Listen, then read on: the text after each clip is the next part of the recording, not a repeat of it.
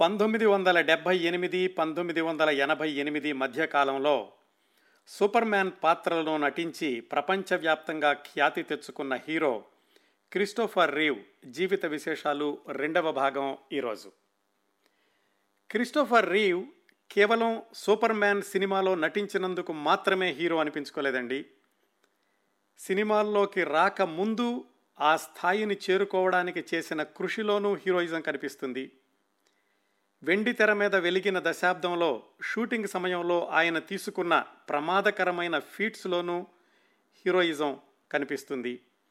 వీటన్నింటికీ మించి horse riding ప్రమాదంలో వెన్నెముక విరిగి శరీరంలో తొంభై శాతం చలనం స్పర్శ లేని స్థితిలో తొమ్మిది సంవత్సరాలు జీవించి ఆ సమయంలో ఆయన చేపట్టిన కార్యక్రమాల్లో అసలైన హీరోయిజం కనిపిస్తుంది. క్రిందటి వారం మొదటి భాగంలో క్రిస్టోఫర్ రీవ్ బాల్యం గురించి తెలుసుకున్నాం. ఆయనకు రెండున్నర సంవత్సరాల వయసులో అమ్మా నాన్న విడిపోవడం, కోర్టు తీర్పు మేరకు అప్పుడప్పుడు నాన్న వద్దకు వెళ్ళడం, జన్మనిచ్చిన తండ్రి, ఆయన ద్వితీయ వివాహం చేసుకున్న సవతి తల్లి కనెక్టికట్లోను, జన్మనిచ్చిన తల్లి, ఆమె ద్వితీయ వివాహం చేసుకున్న సవతి తండ్రి న్యూజెర్సీలోను. ఈ రెండు ఊర్ల మధ్యన తిరిగే క్రమంలో అమ్మ ఒక కోనలో నాన్న ఒక కోనలో అన్నట్లుగా సాగినటువంటి క్రిస్టోఫర్ రీవ్ బాల్యం ఆ సమయంలో ఆయన అనుభవించినటువంటి మానసిక క్షోభ, అనిశ్చిత పరిస్థితుల గురించి కూడా మాట్లాడుకున్నాం. చిన్నప్పటి నుంచి కూడా వయసుకు మించిన ఆలోచనలతో చదువులోనూ ఆటల్లోనూ కూడా చురుగ్గా ఉండేవాడు క్రిస్టోఫర్ రీవ్. ఆయనకి తొమ్మిది పది సంవత్సరాల వయసులోనే నాటకాల్లో నటించేటటువంటి అవకాశం రావడం, నటననే భవిష్యత్తులో వృత్తిగా చేసుకోవాలనుకోవడం, తనంతట తానుగా నాటక ప్రదర్శనశాలల వద్దకు వెళ్ళి పరిచయాలు పెంచుకుని నాటకాల్లో వేషాలు సంపాదించుకోవడం, ఈ సంఘటనలన్నీ తెలుసుకుంటూ క్రిందటి వారం కార్యక్రమానికి సెమికోలన్ పెట్టాం. ఇక్కడి నుంచి ప్రారంభించి మిగతా విశేషాలు ఈరోజు మాట్లాడుకుందాం.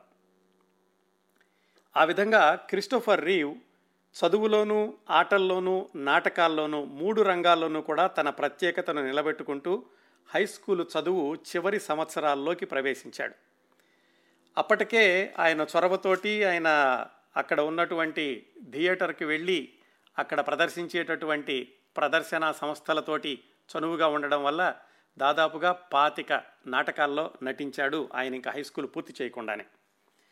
ఇంకో రెండు సంవత్సరాల్లో హై స్కూల్ పూర్తవుతుంది అనగా ఒక వేసవి సెలవుల్లో ఆయనకి మెసాచుసెట్స్లో విలియమ్స్ టౌన్ అని ఒక ఊరుంది. ఆ ఊళ్ళో ఉన్నటువంటి థియేటర్లో వేసవి కాలంలో అప్రెంటిస్గా పనిచేయడానికి అవకాశం వచ్చింది. అది కూడా ఎందుకంటే తిను రకరకాల నాటకాల్లో నటించడం, వాళ్ళందరూ అతన్ని సిఫార్సు చేయడంతో వేసవి సెలవుల్లో అక్కడ పనిచేసే అవకాశం వచ్చింది. అప్రెంటిస్ అంటే ఏదో ఉండడానికి మాత్రం ఇస్తారు, పెద్దగా పారితోషికం ఇవ్వరు. అక్కడ ఉండి అక్కడ వాళ్ళు ప్రదర్శించేటటువంటి నాటకాల్లో సహాయం చేయడం, ఆయన కూడా నాటకాల్లో పాల్గొనడం, ఇది ఆయన చేయాల్సినటువంటి పని. అది జూన్ నుంచి సెప్టెంబర్ వరకు ఉంటుంది. ఆయన ఆత్మకథలో రాసుకున్నాడు, కనీసం ఆ నాలుగు నెలలైనా నేను ఇంటి దగ్గర లేకుండా బయట ఉండడానికి అవకాశం ఉంటుందని చెప్పి వెంటనే ఒప్పుకున్నాను అని. రెండు వైపుల నుంచి ఆయనకి ప్రేమ లభిస్తూ ఉండేది. ఇటు కన్న తల్లి, అటువైపు కన్న తండ్రి, సవతి తల్లి, ఇటువైపు సవతి తండ్రి, అందరూ ప్రేమను పంచేవాళ్ళు. కానీ క్రిస్టోఫర్ రీవ్కే అదేమిటో అర్థం కానటువంటి స్థితిలో, ఒక డోలాయమానమైన పరిస్థితిలో ఉండి వాళ్ళు అందించే ప్రేమని అందుకునేటటువంటి క్రమంలో ఆయనకే అంత సౌకర్యంగా ఉండేది కాదు. ఎలాగూ ఇంట్లో నుంచి బయటకు ఉండే అవకాశం కూడా ఉంటుంది కదా అని అక్కడ వచ్చినటువంటి ఆ విలియమ్స్ టౌన్లో వచ్చినటువంటి అప్రెంటిస్షిప్ని తీసుకున్నాడు. నిజానికి ఆ విలియమ్స్ టౌన్ థియేటర్లో కాలేజీలో ఉన్న వాళ్ళని మాత్రమే తీసుకుంటారు. ఈ కుర్రవాడికి అప్పటికి హై స్కూల్ కూడా పూర్తి కాలేదు, ఇంకా రెండు సంవత్సరాలు ఉంది హై స్కూల్ పూర్తి చేయడానికి. అయినా కానీ అతనిలో ఉండేటటువంటి చురుకుదనం, చొరవ తీసుకునే మనస్తత్వం, అందరినీ ఆకర్షించే పర్సనాలిటీ, పైగా అప్పటికే మంచి నాటకాల్లో నటించి ఉండడం, వీటన్నిటి వల్ల ఆయనకి ఆ అవకాశం ఇచ్చారు. అక్కడ చేరినటువంటి కొద్ది రోజులకే ఈయనతో పాటుగా చేరిన చాలామంది అక్కడ ఉన్నటువంటి కష్టమైన పరిస్థితులను తట్టుకోలేక మానేసి వెళ్ళిపోయారు కూడా. ఆ కాలేజీ పిల్లలందరి మధ్యలోనూ ఈ కుర్రవాడు చిన్నగా ఉండేవాడు, కానీ అందరికంటే ఎక్కువ చురుగ్గా పనిచేస్తూ ఉండేవాడు.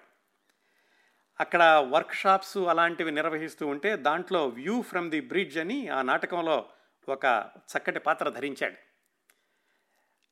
అలాంటి థియేటర్స్లో ఇలాంటి నాటకాలు ప్రదర్శించినప్పుడు ప్రముఖులందరినీ కూడా పిలుస్తూ ఉండేవాళ్ళు. అలా వచ్చినటువంటి నటీమణి ఒలింపియా డుకాకిస్ అని, ఆవిడ తర్వాత మూన్ స్ట్రక్ అనే సినిమాల్లో ఆస్కార్ అవార్డు కూడా తెచ్చుకుంది. ఆవిడ ఈ చిన్నపిల్లడిని చూసి నాటకాల్లో నటించడం, ఆయన తన నటన చూసి I'm surprised, you have got a lot of talent, don't mess it up అని చెప్పింది. నీకు చాలా భవిష్యత్తు ఉంది బాబు, జాగ్రత్తగా చూసుకో, ఏమాత్రం మెస్అప్ చేయమాకు అని చెప్పింది. ఇంకా అప్పటికి అతని వయసు కేవలం పద్నాలుగు సంవత్సరాలు మాత్రమే. మొత్తానికి అక్కడ ఆ నాలుగు నెలలు పనిచేసి చక్కటి అనుభవం తెచ్చుకుని మళ్ళా వచ్చి హై స్కూల్లో చివరి సంవత్సరంలో చేరాడు. ఈ చివరి సంవత్సరం సెలవుల్లో ఉండగా మళ్ళా అతనికి హార్వర్డ్ సమ్మర్ రిపర్టరీ థియేటర్ అని అక్కడ పనిచేసేటటువంటి అవకాశం వచ్చింది. ఈసారి అతనికి వారానికి నలభై నాలుగు డాలర్లు ఇస్తామన్నారు. ఆ వయసులో వారానికి నలభై నాలుగు డాలర్లు సంపాదించడం, పైగా తనకి ఇష్టమైనటువంటి నాటకాలు వేయడం, దీంతో అతను ఏమాత్రం మొహమాటం లేకుండా వెంటనే ఒప్పుకున్నాడు అక్కడికి వెళ్ళడానికి వేసవికాలం సెలవుల్లో. మళ్ళా అదే పరిస్థితి. ఇటువైపు ఇంట్లో చూస్తే ఎలా ఉందంటే, కన్న తండ్రి వివాహం చేసుకున్నటువంటి సవతి తల్లికి కన్న తండ్రికి ముగ్గురు పిల్లలు. ఇటువైపు కన్న తల్లికి సవతి తండ్రికి ఇద్దరు పిల్లలు.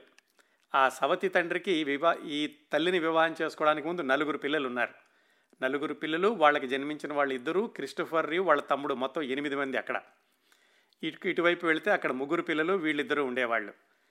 ఈ కుటుంబ సంబంధాలు వీళ్ళన్నింటినీ చూసి ఆయన ఆ మొదటి సంవత్సరంలో అనుకున్నట్లుగానే ఎక్కువ కాలం బయట ఉంటే బాగుంటుంది అనుకుని ఆ హై స్కూల్ చివరి సంవత్సరంలో కూడా మెసాచుసెట్స్ కేంబ్రిడ్జ్లో పనిచేయడానికి వెళ్ళాడు. అక్కడ డబ్బులు ఇచ్చారు బాగానే, అక్కడ కూడా నాటకాల్లో వేశాడు. అక్కడ ఉండగానే అతని జీవితంలో ఒక చిన్న రొమాంటిసిజం జరిగింది. ఏమైందంటే, అక్కడ నాటకాల్లో వేయడానికి ఒక అమ్మాయి వచ్చింది కార్నెగీ మెలాన్ యూనివర్సిటీ నుంచి. ఆమె వయసు ఇరవై మూడు సంవత్సరాలు, క్రిస్టోఫర్ రీవ్ వయసు పదిహేడు సంవత్సరాలు. వాళ్ళిద్దరూ ప్రేమలో పడ్డారు. అక్కడ కలిసి ఉన్నటువంటి రోజులు కూడా వీళ్ళు కలిసి ఉండేవాళ్ళు, నాలుగైదు నెలలోనూ. అయితే తొందరలోనే ఇద్దరికీ తెలిసింది ఈ వయసు వ్యత్యాసంతో ఈ సంబంధం నిలిచేది కాదు, మనం కలకాలం కొనసాగించలేము అనుకుని ఇద్దరు కూడా మాట్లాడుకుని ఎవరిదోవరిని వాళ్ళు వెళ్ళిపోయారు ఆ ట్రైనింగ్ అవగానే. ఈ విధంగా పదిహేడు పద్దెనిమిది సంవత్సరాలు వచ్చేసరికి హై స్కూల్ చదువు పూర్తి చేశాడు క్రిస్టోఫర్ రీవ్. అప్పటికే నాటకాల్లో నటించడం, పెద్ద పెద్ద వాళ్ళందరితో కూడా పరిచయాలు ఏర్పడడం, ప్రొఫెషనల్ నటీనటులకి ఏమాత్రం తీసుకో తీసిపోకుండా అతను ఇంకా హై స్కూల్ కూడా పూర్తి కాకుండానే మంచి పేరు తెచ్చుకోవడం జరిగింది. ఈ పేరంతా ఎలా ఉంటుందంటే, ఆ నాటకాల్లో వేసే వాళ్ళకి, థియేటర్లో వెళ్ళే వాళ్ళకి మాత్రం తెలుస్తుంది. వాళ్ళందరిలో కూడా మంచి పేరు తెచ్చుకున్నాడు. ఆ విధంగా హై స్కూల్ అయిపోయాక పంతొమ్మిది వందల డెబ్భై జూన్లో మళ్ళీ కాలేజీలో చేరాలి. అయితే తనేమనుకున్నాడంటే, ఎలాగూ ఇన్ని నాటకాలు వేశాను, ఇంత అనుభవం వచ్చింది, ఇంతమంది పరిచయం ఉంది కదా, న్యూయార్క్ వెళ్ళిపోయి ఈ నాటకాల్లోనే మంచి అవకాశాల కోసం ప్రయత్నిద్దాము అనుకున్నాడు. ఆ విషయం వాళ్ళ అమ్మగారికి చెప్పాడు. వాళ్ళ అమ్మగారు పిలిచి చెప్పింది, కనీసం నువ్వైనా డిగ్రీ చదువుకో, నేను డిగ్రీ చదువుకోకుండా కాలేజీ డ్రాప్అవుట్ అవడం వల్ల మీ నాన్నగారి అభిరుచుల్ని అందుకోలేక నేను ఇలాగ విడాకులు తీసుకునే పరిస్థితి వచ్చింది అంత చిన్న వయసులోనే. ఇప్పుడు నేను మళ్ళీ డిగ్రీ పూర్తి చేసి ఉద్యోగం కోసం వెతుక్కుంటున్నాను. నీ జీవితంలో అలాగా చదువుకో చదువుకోని వాడు అనేటటువంటి మాట ఉండకూడదు. అందువల్ల డబ్బులు మేం పెడతాము, పెట్టుబడి అదీను, నువ్వు శుభ్రంగా చదువుకో అని వాళ్ళమ్మ ఒప్పించింది. సవతి తండ్రి కూడా అదే మాట అన్నాడు, నువ్వు డబ్బుల కోసం చూడమాకు, నేను ఎలాగైనా నీకు చదువు చెప్పిస్తాను, నువ్వు శుభ్రంగా ముందు డిగ్రీ పూర్తి చెయ్యి, ఆ తర్వాత నీ నాటకాలు అవన్నీ తర్వాత చూసుకుందావు కానీ అని వాళ్ళిద్దరూ ఒప్పించిన మీదట క్రిస్టోఫర్ రీవ్ అప్పుడప్పుడు చదువు మానేసి న్యూయార్క్ వెళదాం అనుకున్నటువంటి ఆలోచనని వాయిదా వేసి యూనివర్సిటీలకి అప్లికేషన్లు పంపించడం ప్రారంభించాడు.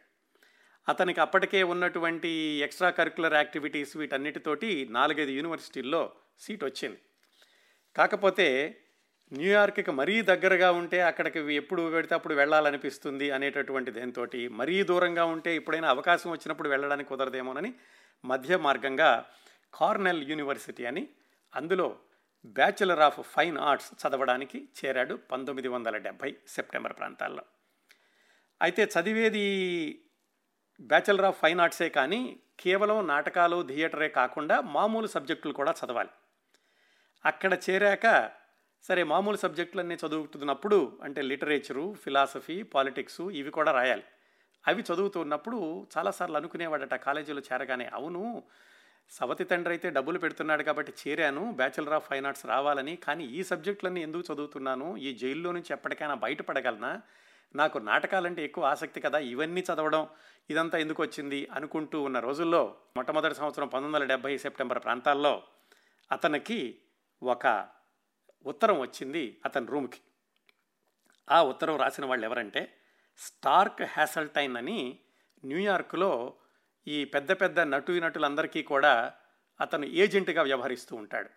అంటే నటీనటులందరికీ వాళ్ళకి ఆడిషన్స్ ఏర్పాటు చేయడము, ఎక్కడైనా అవకాశాలు వచ్చేలాగా చూడడము, వీళ్ళ తరఫున అతను రిప్రజెంటేటివ్ లాగా వెళ్ళడము, ఇలాంటివన్నీ చేస్తూ ఉంటాడు ఈ స్టార్క్ హ్యాసల్టైన్ అనే ఆయన.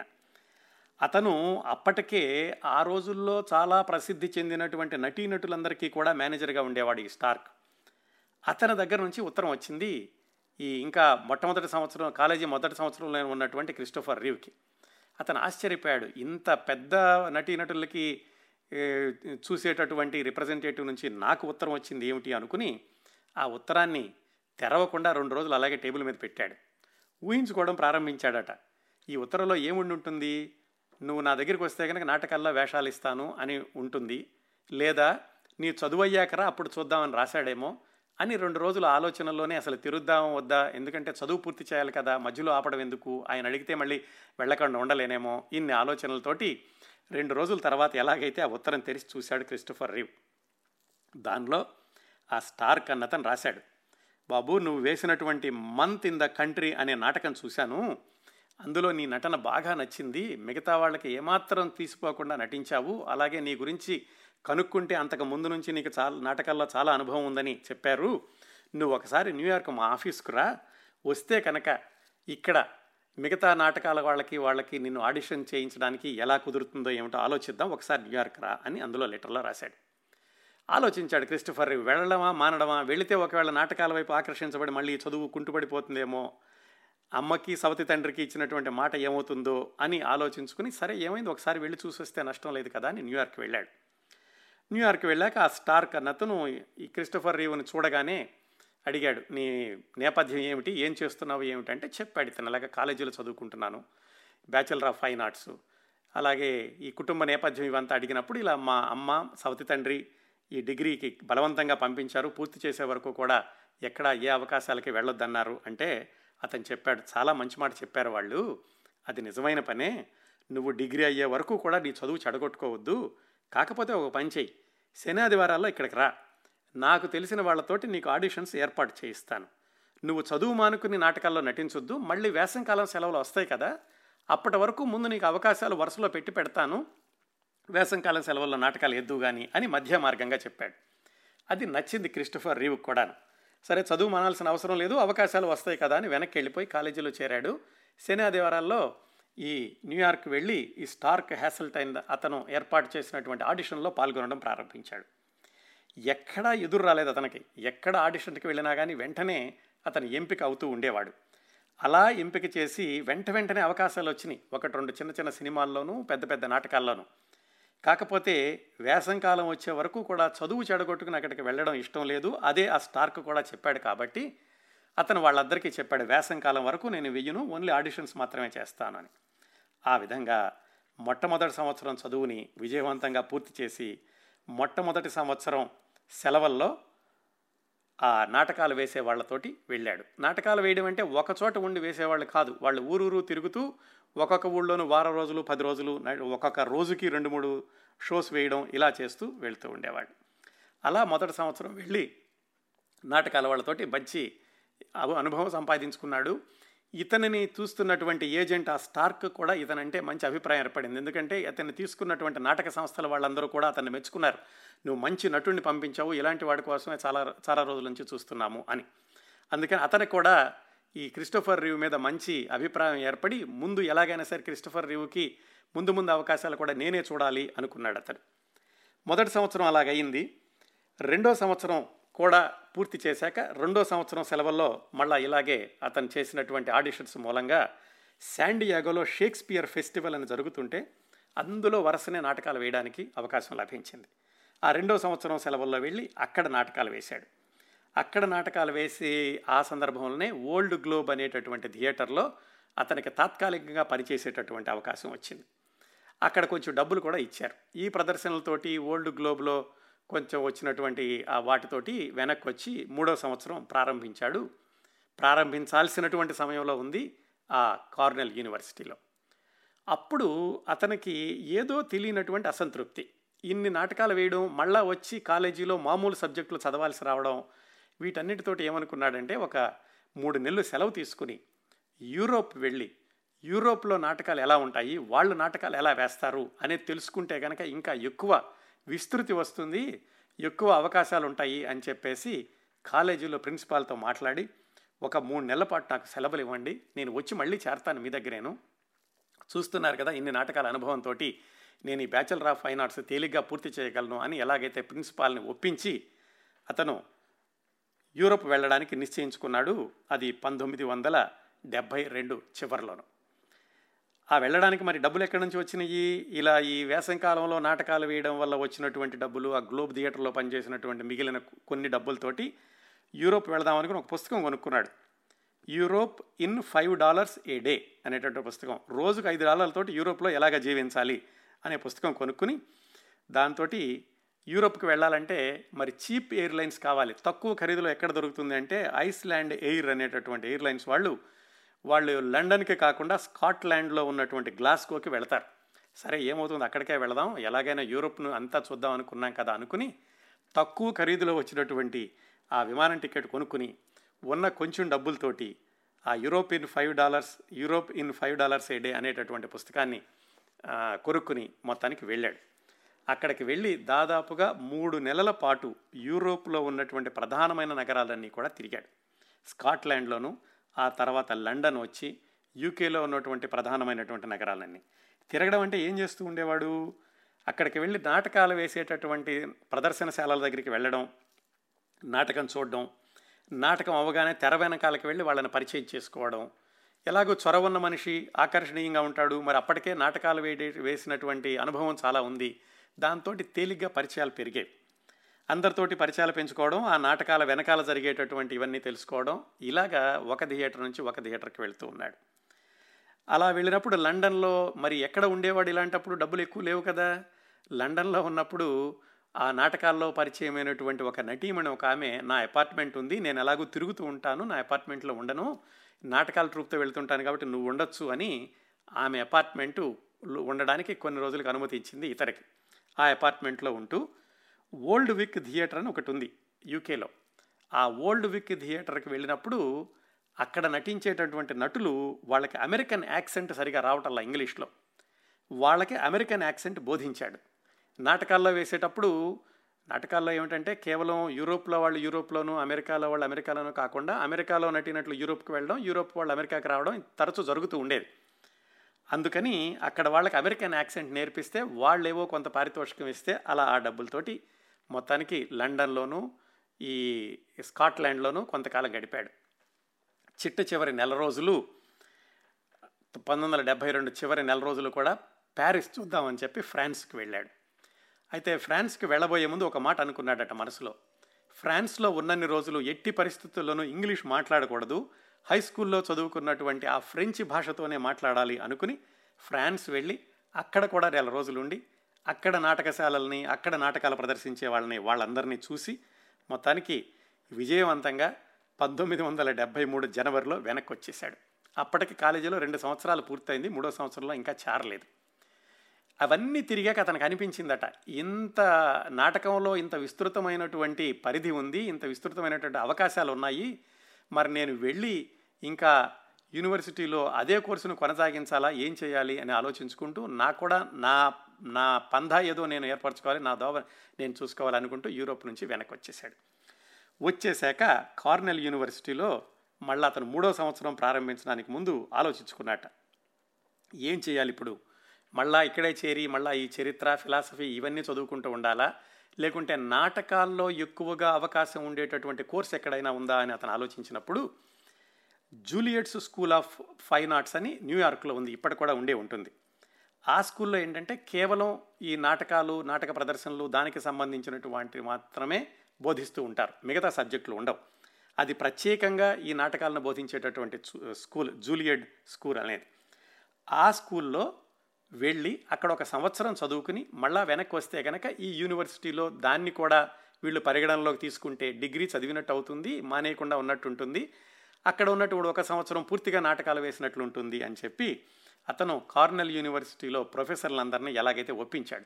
ఏమని, ఒక సంవత్సరం నేలాగా జూలియడ్కి వెళ్ళి అక్కడ చదువుకుని వస్తాను, వచ్చాక మీకు ఆ వర్క్ అంతా సబ్మిట్ చేస్తాను, మీరు డిగ్రీ ఇద్దరు కానీ అన్నట్లుగా వాళ్ళతోటి ఒప్పించగలిగాడు. ఇవన్నీ చూస్తుంటే ఎలా ఉంటుందంటే, సినిమాలో ఒక పాట ఉంది, కోరిక ఒకటి జనించు తీరక ఎదను దహించు అని, బర్నింగ్ డిజైర్. ఆ కోరిక ఎలాగైనా సరే నాటకాల్లోనే పైకెళ్ళాలి, నాటకాన్నే జీవితం చేసుకోవాలి అనేటటువంటి ఆ కోరిక ఆయన్ని దహించి వేస్తూ ఉండింది. అందుకని ఎలాగైనా సరే అవకాశాలు చూసుకుని నాటకాల్లో ఎక్కువగా ఉండేటటువంటి ప్రదేశం ఎక్కడ ఉంటుందా అనుకుని ఆ జూలియట్ స్కూల్కి వెళదామని నిశ్చయించుకున్నాడు. అయితే ఆ స్కూల్లో అంత తొందరగా అవకాశాలు రావు, ఎందుకంటే దానికి విపరీతమైనటువంటి డిమాండ్ ఉండేది ఆ రోజుల్లో, బహుశా ఇప్పుడు కూడా ఉండే ఉంటుందేమో. అక్కడ రెండు వేల మంది అప్లికేషన్లు పెడితే కేవలం ఇరవై మందిని మాత్రం తీసుకుంటారు మొట్టమొదటి సంవత్సరంలోకి. అయితే ఇతను ఇప్పటికే ఇక్కడ కాలేజీలో రెండు సంవత్సరాలు చదివి ఉన్నాడు కాబట్టి అక్కడ మొదటి సంవత్సరం కాకుండా ప్రత్యేకమైనటువంటి కోర్సులో అడ్వాన్స్డ్ కోర్సులో తీసుకోవడానికి ఒకళ్ళిద్దరిని మాత్రమే తీసుకుంటారు సంవత్సరానికి. అది కూడా ఎలాగా, బయట బాగా అనుభవం ఉన్న వాళ్ళని, నాటకాలు అప్పటికే నాటకాల్లో అనుభవం ఉన్న వాళ్ళని ఆడిషన్ చేసి తీసుకుంటారు. ఆ రెండు సీట్ల కోసమని ఇతను ప్రయత్నిస్తూ ఆ జూలియట్ స్కూల్కి వెళ్ళాడు. ఇతను అప్లికేషన్ ఎవరో ఒకళ్ళు రికమెండ్ చేశారు. ఇతను గ్లోబ్ థియేటర్లో పనిచేసేటప్పుడు ఇతనికి తెలిసినటువంటి ఒక మేనేజర్ ఒక అతను.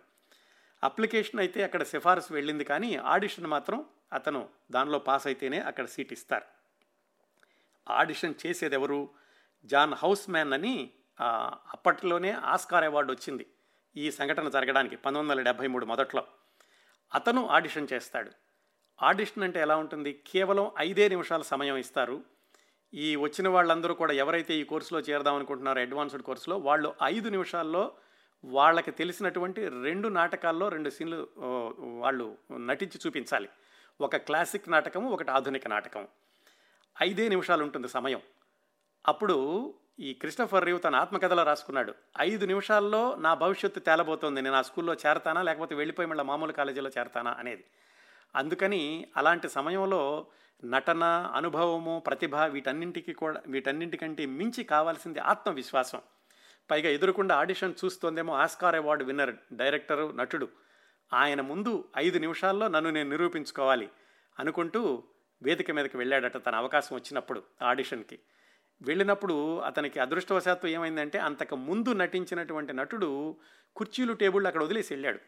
ఆ కుర్చీలు టేబుళ్ళు పక్కకు జరిగేటటువంటి ఆ ఒకటిన్నర రెండు నిమిషాల్లో నేను ఆత్మవిశ్వాసాన్ని పుంజుకోగలిగాను, మళ్ళీ నాకు చాలా సౌకర్యవంతంగా అనిపించింది ఆ స్టేజీ అంతాను.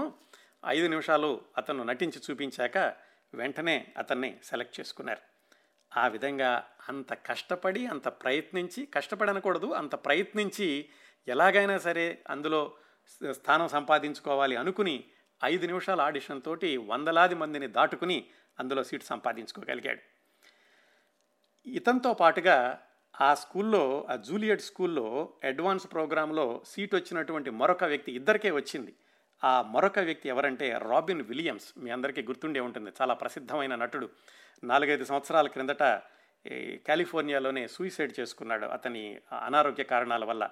ఆ రాబిన్ విలియమ్స్ కూడా క్రిస్టోఫర్ రీవ్తో పాటుగా ఎంపిక అయ్యాడు జూలియట్ స్కూల్కి పంతొమ్మిది వందల డెబ్భై మూడులో. వాళ్ళిద్దరూ కూడా రూమ్మేట్సు, ఇద్దరూ కూడా కలిసి చదువుకునేవాళ్ళు, కలిసి నాటకాలు వేస్తూ ఉండేవాళ్ళు. ఆ విధంగా జూలియట్ స్కూల్లో అతను చదువుకోవడం ప్రారంభించాడు పంతొమ్మిది వందల డెబ్భై మూడు ప్రాంతాల్లో. ఆ స్కూల్లో చదువుకుని అక్కడ అయ్యాక మళ్ళా వచ్చి కార్నెల్ యూనివర్సిటీలో చూపిస్తే కనుక వాళ్ళు డిగ్రీ ఇస్తారు. ఇది అతను చేసుకున్నటువంటి ఒప్పందం. మొట్టమొదటి సంవత్సరం అయ్యింది. మొట్టమొదటి సంవత్సరంలో కూడా అక్కడ కేవలం నాటకాలు మాత్రమే వేస్తారు. అన్ని నాటకాల్లో కూడా నటిస్తూ ఉండేవాడు. వచ్చిన వాళ్ళందరూ కూడా అతన్ని విపరీతంగా మెచ్చుకోవడమే కాకుండా, ఈ జాన్ హౌస్ మ్యాన్ అని దాని డైరెక్టరు, ఇతను నటించేటటువంటి నటన, అతని పరిణితి చూసి, అరే బాబు నువ్వు ఎందుకు ఇంకా ఇక్కడ చదువుకోవడం, శుభ్రంగా నువ్వు బయట నాటకాల్లోకి వెళ్ళు, నాకు తెలిసిన వాళ్ళు చాలామంది ఉన్నారు, వాళ్ళకి నేను సిఫార్సు చేస్తాను, నువ్వు వెళ్ళి శుభ్రంగా ప్రొఫెషనల్గా నాటకాలు వేసుకోవచ్చు, నీకు డిగ్రీతో సంబంధం లేదు అని ఆ జాన్ హౌస్ మ్యానే చెప్పాడు. కానీ ఈ క్రిస్టోఫర్ రీవ్ ఆయనకి చెప్పాడు, లేదు మా అమ్మకిను సవతి తండ్రికి నేను వాగ్దానం చేశాను ఎలాగైనా డిగ్రీ తెచ్చుకుంటానని, అందుకని నేను డిగ్రీ అయ్యే వరకు మాత్రం నేను అవకాశం వచ్చినప్పుడు మాత్రం వేస్తాను కానీ నేను చదువు మానుకుని వెళ్ళను అని చెప్పాడు. ఆ చెప్పినటువంటి కొద్ది రోజులకే అతను చదువు మాని వెళ్లాల్సినటువంటి పరిస్థితి వచ్చింది. మొదటి సంవత్సరం ఎలాగైతే విజయవంతంగా పూర్తి చేయగలిగాడు జూలియట్ స్కూల్లో, రెండో సంవత్సరానికి వచ్చేసరికి వాళ్ళ అమ్మగారు చెప్పారు, బాబు ఇంతవరకు మీ నాన్నగారు అంటే ఆ సవతి తండ్రి డబ్బులు పెడుతున్నాడు, కానీ ఇప్పుడు పిల్లలందరూ కూడా ఎదిగి వచ్చారు, ఎనిమిది మంది పిల్లల్ని చూడాల్సినటువంటి బాధ్యత, అందుకని ఇంకా నీ కాలేజీకి ఫీజు కట్టడానికి ఆయనకి వీలయ్యేటట్టు లేదు, అందువల్ల నీ అంతటా నువ్వే చూసుకోవాలి ఇక నుంచి అని ఆవిడ చెప్పారు. దాంతో అంతవరకు కూడా అతను పెద్దగా నిల్వ చేసుకున్న డబ్బులు ఏం లేవు, నిల్వ చేసుకున్న డబ్బులన్నీ కూడా యూరోప్ తిరిగి వచ్చేసాడు. అప్పుడు తనంతట తానుగా చదువుకోవాలంటే ఎలా డబ్బులు సంపాదించుకోవాలి, అతని చేతిలో ఉన్నదల్లా నాటకాలు వేయడమే, కానీ చదువుకు అడ్డం రాకుండా వేయాలని ఇంత ముందు వరకు అనుకున్నాడు. కానీ ఇప్పుడు ఎలాగైనా డబ్బులు వస్తే కానీ చదువు ముందుకు సాగనటువంటి పరిస్థితి. ఆ సమయంలో అతను తనకున్నటువంటి ఏజెంట్ తోటి ఒక ఆడిషన్ ఇచ్చాడు. ఆ ఆడిషన్ ఏమిటంటే టెలివిజన్ సీరియల్ ఒకటి నడుస్తుంది, లవ్ ఆఫ్ లైఫ్ అని, ఆ రోజుల్లో పంతొమ్మిది వందల డెబ్భై నాలుగులో ఇది. ఆ సీరియల్లో నటించడానికని అతనికి ఒక అవకాశం వచ్చింది ఆడిషనింగ్ ద్వారా. సరే టీవీ సీరియలే కాబట్టి ఒకటి రెండు సార్లు షూటింగ్ చేసి వచ్చేస్తే మళ్ళీ కాలేజీకి వచ్చేసేయచ్చు కదా అని అతను ఆ టెలివిజన్ సీరియల్లో నటించడానికి ఒప్పుకున్నాడు, లవ్ ఆఫ్ లైఫ్. అది జూలై డెబ్భై నాలుగులో అది టెలికాస్ట్ అవ్వడం ప్రారంభమైంది. ప్రారంభమైనటువంటి రెండు మూడు వారాల్లోనే విపరీతమైనటువంటి ప్రజాదరణ పొందడమే కాకుండా ఆ ఛానల్ సిబిఎస్ ఛానల్ అనుకుంటాను, ఆ ఛానల్ రేటింగ్ కూడా విపరీతంగా పెరిగిపోయింది. దాంతో ఆ సీరియల్ తీసేటటువంటి వాళ్ళు దాన్ని ఇంకా పెంచడం ప్రారంభించారు ఆ సీరియల్ని. అయితే తినేమో వాళ్ళకి చెప్పాడు, నేను ఇలా కాలేజీ మధ్యలో వచ్చాను ఏదో నాలుగు డబ్బులు సంపాదించుకుని వెళదామని, మీరు ఇలా పొడిగిస్తూ వెళితే కనుక నా చదువు దెబ్బతింటుంది, నేను ఇలా నటించలేను అని. వాళ్ళు కాంట్రాక్ట్ చూపించారు, బాబు నువ్వు కాంట్రాక్ట్ రాసావు మా సీరియల్లో నటిస్తానని చెప్పి, అయితే ఈ సీరియల్ని పొడిగించకూడదు అని ఎక్కడా క్లాజు లేదు, ప్రజాదరణ ఉంది కాబట్టి ఈ సీరియల్ని పొడిగిస్తూ వెళ్తావు, నువ్వు నటించాల్సిందే అని చెప్పి అతనికి చెప్పారు. సరే తను కూడా ఆలోచించుకున్నాడు, ఇది బాగానే ఉంది, డబ్బులు కూడా బాగా వస్తున్నాయి, రోజుకి రెండు వందల యాభై డాలర్లు ఇచ్చేవాళ్ళు. ఇంకా ఇతను ఇలాగా కాలేజీకి వెళ్ళిపోవాలన్నప్పుడు దాన్ని పెంచి వారానికి రెండు వేల డాలర్లు చేశారు. అంత డబ్బులు వస్తున్నాయి, పైగా కెమెరా ముందు నటించడం మొట్టమొదటిసారి, భవిష్యత్తులో ఎప్పుడైనా సినిమాల్లోకి వెళితే ఇది కూడా ఉపయోగపడుతుంది. అన్నింటికీ మించి అతనికి ఇష్టమైనటువంటి నటన, ప్రతిరోజు టీవీలో వచ్చేది, అందరూ గుర్తుపెట్టేవాళ్ళు. ఈ ఆకర్షణతోటి వచ్చేటటువంటి డబ్బులతోటి సరే కాలేజీలో తర్వాత చూసుకుందాంలే అనుకుని ఆ కాలేజీకి వెళ్ళడాన్ని తాత్కాలికంగా ఆపేసేసి మొత్తానికి ఆ సీరియల్ని కొనసాగించాడు. ఆ సీరియల్ ప్రారంభమైనటువంటి ఆ రోజుల నుంచి కూడా తను రాసుకున్నాడు ఏమిటంటే, ఆ రోజు నుంచి కూడా నా వ్యక్తిగత జీవితం అనేది లేకుండా అయిపోయింది, ఎందుకంటే అంత పాపులర్ అయిపోయింది. ఆ మధ్యలో సీరియల్ వచ్చే రోజుల్లో ఎక్కడో ఒక గ్యాస్ స్టేషన్లో అతను కారు ఆపుకుని ఉంటే ఒక ఆవిడ వచ్చి గబగబా ఎదురుగుండా నుంచుని పిచ్చి తిట్లు తిట్టేసి వెళ్ళిపోయిందట. ఏమిటంటే, నువ్వు ఆ నాటకంలో అలా చేశావు, ఫలానా అమ్మాయిని అలా చేశావు, నువ్వు దుర్మార్గుడివి, నీకు మాత్రం బుద్ధి లేదా ఇలాగని. అప్పుడే అనుకున్నట్ట, ఇంకా నా నట జీవితానికి తిరుగులేదు, ఇంతగా ప్రజలు నన్ను ఆ పాత్రలో చూపి ప్రేక్షకులు ఆ పాత్రలో నన్ను చూడగలిగారు అంటే కనుక నా నటనకు ఇంతకు మించినటువంటి కితాబు లేదు అనుకుని ఆయన ఆనందించాడు. సరే కాలేజీకి కూడా డుమ్మా కొట్టేసేసి ఆ సీరియల్లో నటించడాన్ని కొనసాగించాడు. ఆ సీరియల్ అలాగా అనంతంగా సాగుతూ వెళ్ళింది, సాగుతూ వెళ్ళి దాదాపు ఒక సంవత్సరం పాటు ఆ సీరియల్లో వరుసనే నటిస్తూ వెళ్ళాడు, అన్నింటిలో షూటింగ్ చేస్తాను. ఆ సంవత్సరం కూడా అతను అనుకుంటూ ఉండేవాడట, అయ్యో కాలేజీకి వెళ్ళలేకపోయాను, అమ్మకి నేను వాగ్దానం చేశాను డిగ్రీ చేస్తాను ఎలాగాని. కాకపోతే ఆ సంవత్సరం అయ్యాక మళ్ళా కాలేజీకి వెళ్ళి ఇతనికి వచ్చినటువంటి అనుభవంతో పేపర్ సబ్మిట్ చేయడం అలాంటిది ఏదో చేస్తే జూలియట్ స్కూల్ వాళ్ళు కూడా సర్టిఫికేట్ ఇస్తే అది తీసుకెళ్ళి మళ్ళీ అక్కడ కార్నెల్ యూనివర్సిటీలో వేస్తే వాళ్ళు కూడా సర్టిఫికేట్ ఇచ్చినట్టున్నారు. ఇంత వివరంగా అతను ఆత్మకథలో రాసుకోలేదు, కానీ మిగతా వ్యాసాలను బట్టి తెలిసింది అది జరిగి ఉంటుంది. ఎందుకంటే ఈ కార్నెల్ యూనివర్సిటీ వాళ్ళు జూలియట్ స్కూల్ వాళ్ళు ఇద్దరూ కూడా వాళ్ళ పూర్వ విద్యార్థుల జాబితాలో క్రిస్టోఫర్ రీవ్ పేరుని పేర్కొ పేర్కొంటూ ఉన్నారు ఇప్పటికి కూడా. మొత్తానికి ఎలాగైతే ఆ విధంగా టీవీ సీరియల్లో నటిస్తూ అటువైపు ఆ సర్టిఫికెట్ కూడా పూర్తి చేసుకుని డిగ్రీ కూడా తెచ్చుకున్నాడు వాళ్ళ అమ్మకి ఇచ్చిన మాట ప్రకారం. టీవీ సీరియల్లో నటిస్తూ పేరు తెచ్చుకున్నాడు, కెమెరా ముందు అనుభవం వచ్చింది, డబ్బులు వచ్చినాయి. ఇలా జరుగుతూ ఉండగా పంతొమ్మిది వందల డెబ్భై ఐదు సెప్టెంబర్ ప్రాంతాల్లో అతనికి మరొక అవకాశాన్ని కావాలని తెచ్చుకున్నాడు. అదేమిటంటే జీవితం బాగానే ఉంది, బాగా నడుస్తుంది, డబ్బులు వస్తున్నాయి, పేరు వస్తుంది, జనాలంతట్లో కూడా విపరీతమైనటువంటి క్రేజ్ వచ్చింది, కొత్త నటుడు అని చెప్పేసి. అయితే కేవలం టీవీకి మాత్రమే పరిమితం అయ్యాడు. ఆ సమయంలో క్యాథరిన్ హెబ్బర్న్ అనేటటువంటి నటీమణి, ఆవిడ అప్పటికే ప్రముఖమైనటువంటి నటీమణి, ఇది పంతొమ్మిది వందల డెబ్భై నాలుగు డెబ్భై ఐదుకి మనం మాట్లాడుకునేది. ఆవిడ జీవితం మొత్తంలో దాదాపుగా నాలుగు ఆస్కార్ అవార్డులు గెలుచుకుంది. ఆవిడని ఆ తర మొత్తం ఆవిడ నటించినటువంటి నట జీవితంలో greatest female star of classic Hollywood cinema అని కూడా గుర్తించారు. అంత పేరున్నటువంటి నటీమణి పంతొమ్మిది వందల డెబ్భై ఐదులో ఆవిడ ఒక రంగస్థల నాటకాన్ని ప్రదర్శించడం కోసమని ప్రారంభించారు. ఆవిడ మొదటగా ప్రాథమికంగా రంగస్థలం నుంచి వెళ్ళి సినిమాలో నటించి మళ్ళీ మధ్య మధ్యలో రంగస్థల నాటకాలు నటిస్తూ ఇలా చేస్తూ వచ్చారు ఆ క్యాథరిన్ హెబ్బర్న్ అనేటటువంటి నటీమణి.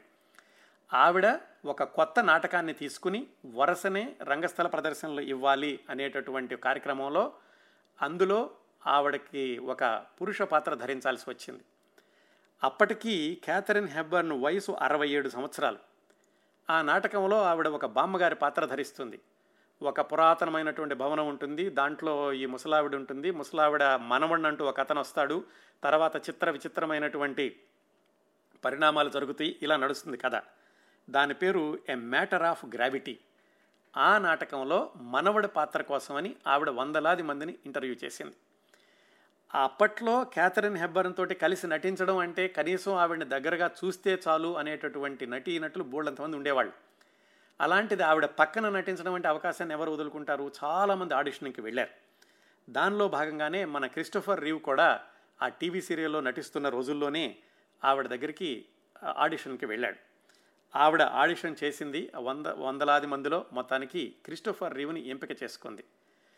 ఈ అతను పడినటువంటి కష్టాలు, ఈ అవకాశాలు అవకాశాలు అందిపుచ్చుకోవడానికి అతను చేసినటువంటి ప్రయత్నాలు, తపన, ఇవన్నీ ఎందుకు ఇంత వివరంగా చెప్తున్నాను అంటే ఎంతగా అతను తపన పడి ఒక స్థాయికి చేరుకున్నాడు. ఆ స్థాయిలో చేరుకుని కూడా కొన్ని రోజులు అన్నాడు మళ్ళా అక్కడి నుంచి కింద పడిపోవడం.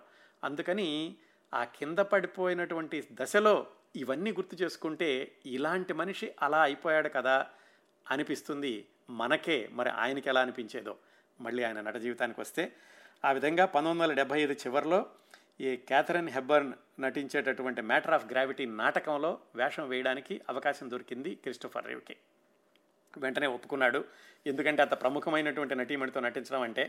అయితే అక్కడ చిన్న సమస్య ఏమొచ్చిందంటే అప్పటికీ ఇంకా అతను నటిస్తున్నటువంటి టీవీ సీరియల్ కొనసాగుతూనే ఉంది. అది పంతొమ్మిది వందల డెబ్భై ఆరు జూన్ వరకు ఇతనికి కాంట్రాక్ట్ ఉంది. ఈ నాటకమేమో పంతొమ్మిది వందల డెబ్భై ఐదు నవంబర్ డిసెంబర్లో మొదలవుతుంది.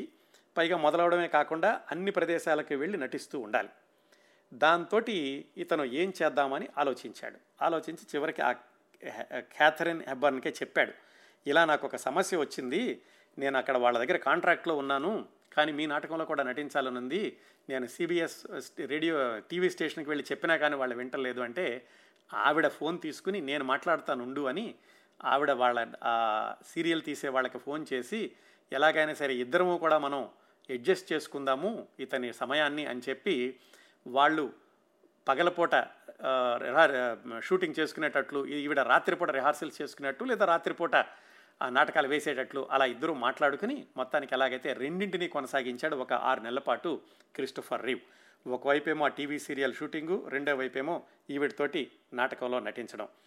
ఎంతగా ఉండేదంటేనట కొన్నిసార్లు రాత్రిపూట నాటకం నటించి పొద్దున్నే ఆరున్నరకి మళ్ళీ న్యూయార్క్ వెళ్ళేటటువంటి రైలు పట్టుకుని న్యూయార్క్ వెళ్ళి అక్కడ షూటింగ్ చేసి ఆ రైల్లోనే అతనికి ఉండేటటువంటి సంభాషణలు ఏవో చదువుకుని షూటింగ్ చేసి మళ్ళీ సాయంకాలం రైలు ఏదో పట్టుకుని మళ్ళీ ఈ నాటకం వేసే ప్రదేశానికి వచ్చి అట్టగా అతను దాదాపుగా ఆరు నెలల పాటు అటు ఇటు తిరుగుతూ రెండింటినీ కూడా న్యాయం చేకూరుస్తూ చేశాడు. అలా చేసేటటువంటి క్రమంలో కొన్నిసార్లు కనీసం తిండి తినడానికి కూడా సమయం ఉండేది కాదట. కేవలం ఈ చాక్లెట్ బార్లతోటి, ప్రోటీన్ బార్స్ తోటి, వీటితోటి బతుకుతూ వెళుతుంటే ఒకసారి ఈ నాటకం వేసేటప్పుడు ఈ మ్యాటర్ ఆఫ్ గ్రావిటీ నాటకం స్టేజి మీదకి వెళ్ళి ఆ ముసలావిడితోటి ఏవో సంభాషణలు చెప్పాలి. ఆ చెప్పేటటువంటి సమయంలో సంభాషణలు చెప్తూ చెప్తూనే కింద పడిపోయాడట. అయితే ఆవిడ తెలివిగా ఈ మనవణ్ణి చెప్పినా వినడు, ఈ తిండి తినకుండా ఏవో పిచ్చి తిళ్ళు తింటూ ఉంటాడు, ఇలా పడిపోయాడని చెప్పి ఆవిడేదో సర్ది చెప్పుకుందనుకోండి, అంతగా కష్టపడుతూ రెండింటికి కూడా న్యాయం చేకూర్చడానికని అటు ఇటు తిరుగుతూ ఉండేవాడు క్రిస్టోఫర్ రీవ్ పంతొమ్మిది వందల డెబ్బై ఐదు నవంబర్ డిసెంబర్ నుంచి పంతొమ్మిది వందల డెబ్బై ఆరు జూన్ వరకును. అటు డబ్బులు వస్తున్నాయి, ఈవిడ దగ్గర నటించినందుకు కూడా పేరు వస్తుంది, అలా చేశాడు. అయితే అందులో నటిస్తూ ఉన్నప్పుడు ఆ క్యాథరిన్ హెబ్బర్న్ చెప్పిందట, నువ్వు చాలా గొప్ప నటుడు అవుతావు, నీలో ఇంత అద్భుతమైనటువంటి నటన ఉంది, ఒక పంచి నువ్వు చాలా ప్రముఖ నటుడు అయిపోయాక నన్ను మాత్రం మర్చిపోవద్దు, నేను అప్పటికి ఇంకా ముసలిదాన్ని అయిపోతాను, ముసలితనంలో కనీసం నన్ను చూసుకుంటా ఉండు అని ఆవిడ నవ్వుతూ చెప్తూ ఉండేదట. నిజంగానే ఆ తర్వాత ఆవిడ తొంభై ఆరు సంవత్సరాలు జీవించి రెండు వేల మూడులో చనిపోయింది. అప్పటికి అంటే ఆవిడ చనిపోయేటప్పటికి క్రిస్టోఫర్ రీవ్ ఇంకా మరొక సంవత్సరంలో చనిపోతాడనగా ఆవిడ ముందు చనిపోయింది. అంత చనువుగా ఉండేది క్రిస్టోఫర్ రీవ్ తోటి. ఈ నాటకము వెనకాల జరిగేటటువంటి రిహార్సల్స్ ఇవన్నీ చూసినటువంటి విమర్శకులు వాళ్ళందరూ క్యాథరిన్ హెబ్బర్న్కి నిన్ను క్రిస్టోఫర్ రీవ్కి ఏదో సంబంధం ఉందని పుకార్లు పుట్టించారట. అయితే అతను క్రిస్టోఫర్ రీవ్ అప్పట్లో ప్రెస్లో చెప్పాడు, నిజమే మా ఇద్దరికి సంబంధం ఉంది, ఆవిడ బామ్మగారు, నేను మనవణ్ణి, ఇదే సంబంధం మాకు జీవితాంతం కొనసాగుతుంది అని కూడా చెప్పాడట సరదాగా. ఇవన్నీ జరిగినాయి ఆ నాటకం వేసే రోజుల్లో. చివరికి ఆ నాటకం అన్ని ఊళ్ళల్లోనూ వేస్తూ వేస్తూ లాస్ ఏంజల్స్కి వెళ్లాల్సి వచ్చింది పంతొమ్మిది వందల డెబ్బై ఆరు జూలై ప్రాంతాల్లోనూ. అక్కడికి వెళ్ళే సమయంలో అప్పటికి ఇంకా ఈ క్రిస్టోఫర్ రీవ్కి చాలా చోట్ల వేసేశాక అతను కూడా విసుగు వచ్చేసింది. పైగా అన్ని ప్రదర్శనలు అయిపోయాక ఏ ప్రదర్శనలో అయినా కానీ ఆవిడకి ఎక్కువ పేరు వచ్చేది, క్యాథరిన్ హెబ్బర్న్కి ఎక్కువ పేరు వచ్చేది, ఎందుకంటే అప్పటికే ఆవిడ ప్రసిద్ధమైన నటీమణి, నాటకాలు వేస్తోందని. అంతేగాని మిగతా వాళ్ళకి ఎక్కువగా పేరు వచ్చేది కాదు. పైగా ఇన్ని రోజులు నటించాడు, అందుకని చెప్పి ఆవిడతో చెప్పి నేను ఇంకా నటించలేను, మీరేమనుకోవద్దు, నేను నా టీవీ సీరియల్లో ఉండిపోతాను అని చెప్పి ఆ నాటకంలో నుంచి విరమించుకున్నాడు ఈ క్రిస్టోఫర్ రీవ్. అయితే తర్వాత ఆత్మకథలో రాసుకున్నాడు, తర్వాత చాలాసార్లు ఫోన్ చేసి మాట్లాడేది నాతోటి క్యాథరిన్ క్యాథరిన్ హెబ్బర్ను, ఎలా ఉన్నావు, ఏమిటి నా నట జీవితం, ఎలా నడుతూ నడుస్తోంది, నేను సీరియల్లో సినిమాల్లో సూపర్ మ్యాన్ అయిపోయా కూడా ఫోన్లు చేస్తూ ఉండేది అని రాసుకున్నాడు ఆయన తర్వాత. కానీ మానకుండా కొన్ని రోజులు నటించి ఉంటే ఆవిడ కూడా పూర్తిగా న్యాయం చేకూర్చిన వాడిని అయ్యుండేవాడిని, కానీ ఎందుకు ఆ రోజుల నిర్ణయం తీసుకున్నాను అని ఆయన పుస్తకంలో రాసుకున్నారు. అక్కడ మానేశాక మళ్ళీ న్యూయార్క్ వచ్చేసాడు.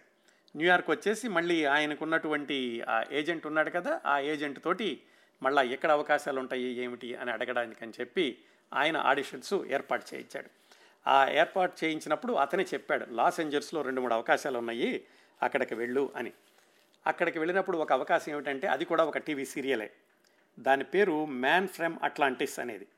వాళ్ళు వారానికి పద్నాలుగు వేలు ఇస్తామన్నారు, ఎందుకంటే అప్పటికే ఇతనికి ఈ లవ్ ఆఫ్ లైఫ్ అనే సీరియల్ తోటి బాగా పేరు వచ్చింది. కాకపోతే ఏం చెప్పారంటే ఆ సీరియల్ వాళ్ళు, ఇది ఈ సినిమాలో నీ పాత్ర సగం చేప సగం మనిషిలాగా ఉంటుంది, అందుకని నీ కళ్ళకి ఒక కొన్ని ఫిల్టర్స్ పెట్టాలి, అలాగే కాళ్ళకి కూడా కొంచెం వెడల్పు చేసి చేప కాళ్ళలాగా చెయ్యాలి, వీటన్నిటికీ కొంచెం సర్జరీ లాంటిది అవసరం అవుతుంది అని. అయితే తను నీ మీ ముప్పై నాలుగు నీ పద్నా వారానికి పద్నాలుగు వేల సంగతి తర్వాత, దీనికోసం అని చెప్పి ఇవన్నీ నేనెక్కడ చేయించుకుంటాను అని చెప్పి దానికి అతను ఒప్పుకోలేదు. ఒప్పుకోకుండా ఆ సమయంలోనే ఒక చిన్న సినిమాలో వేషం చిన్న వేషం వేసే అవకాశం వచ్చింది. ఆ సినిమా పేరు గ్రే లేడీ డౌన్. అది క్రిస్టోఫర్ రీవ్ నటించినటువంటి మొట్టమొదటి సినిమా, చాలా చిన్న పాత్ర, ఆ సినిమా కూడా అస్సలు ఆడలేదు. ఆ తర్వాత రోజుల్లో క్రిస్టోఫర్ రీవ్ పెద్ద నటుడయ్యాడు కాబట్టి ఆ సినిమాలో నటించాడని చెప్పుకుంటారు, కానీ లేకపోతే ఆ సినిమాకి పేరు లేదు, ఆ సినిమాలో నటించిన క్రిస్టోఫర్ రీవ్ కూడా పేరు రాలేదు. ఈ రెండు జరిగినవి లాస్ ఏంజల్స్లో అతను ఉన్నటువంటి ఆ రోజుల్లో, ఇది పంతొమ్మిది వందల డెబ్బై ఆరు చివరిలో. అయితే అప్పటికి ఇంకో రెండు విశేషాలు జరిగినాయి అతని జీవితంలో. ఏమిటంటే ఆ జూలియట్ స్కూల్లో ఉండి ఈ టీవీ సీరియల్లో నటించేటప్పుడే పైలట్ లైసెన్స్ తెచ్చుకున్నాడు. పైలట్ లైసెన్స్ తెచ్చుకుని ఒక చిన్న విమానం కూడా కొనుక్కున్నాడు, ఒక ఇద్దరు ముగ్గురు కలిసి నటించేటటువంటి ప్రయాణించగలిగేటటువంటి విమానాన్ని కూడా కొనుక్కున్నాడు. కొనుక్కుని ఆ విమానంతో ప్రయాణిస్తూ ఉండేవాడు ఆ దగ్గర దగ్గర ప్రదేశాలు ఏమైనా ఉంటే కనుక. అదే చిరోకి వన్ ఫోర్ జీరో ఆ విమానం నంబర్ కూడాను, ఆ విమానం మోడల్ కూడాను. అలా అంతగా అతను ఆర్థికంగా స్థిరపడి నాటకాల్లోనూ ఈ టీవీ సీరియల్స్లోనూ వేస్తూ ఈ లాస్ ఏంజల్స్లో అయిపోయాక మళ్ళీ న్యూయార్క్కి వచ్చాడు. న్యూయార్క్కి వచ్చాక న్యూయార్క్లో అతను ఆడిషన్ చేసేటటువంటి ఏజెంటు అతనే మై లైఫ్ అని ఒక నాటకంలో మళ్ళా అర్జెంటుగా వేషం ఉంది, నువ్వు వెయ్యాలి అని చెప్పాడు. ఆ మై లైఫ్ అనే నాటకం వారానికి ఎనిమిది సార్లు చొప్పున నటించాలి. సరే దానిలో నటిస్తున్నాడు. నటిస్తూ ఉండగా ఇవాళ ఏజెంట్ వచ్చి, ఇంకొక అవకాశం ఉంది, అదొక పెద్ద సినిమా, సినిమా పేరు తెలీదు, స్క్రిప్ట్ తెలీదు, వాళ్ళు ఎవరికీ చెప్పడం లేదు, దానికి ఆడిషన్కి వెళతావా అని అడిగారు. ఇతను నేను వెళ్ళను అని చెప్పాడు. మరి ఇన్ని అవకాశాలు చేస్తున్నప్పుడు ఆడిషన్కి వెళ్ళను అని ఎందుకన్నాడు? ఆ తర్వాత ఎలా ఒప్పుకున్నాడు? ఆ ఆడిషన్ ఏమిటి? అది సూపర్ మ్యాన్ ఎలా అయ్యింది? సూపర్ మ్యాన్ షూటింగ్ విశేషాలు, ఇలాంటి విశేషాలన్నీ కూడా వచ్చే వారం సూపర్ మ్యాన్ క్రిస్టోఫర్ రీవ్ జీవిత విశేషాలు మూడవ భాగంలో మాట్లాడుకుందాం.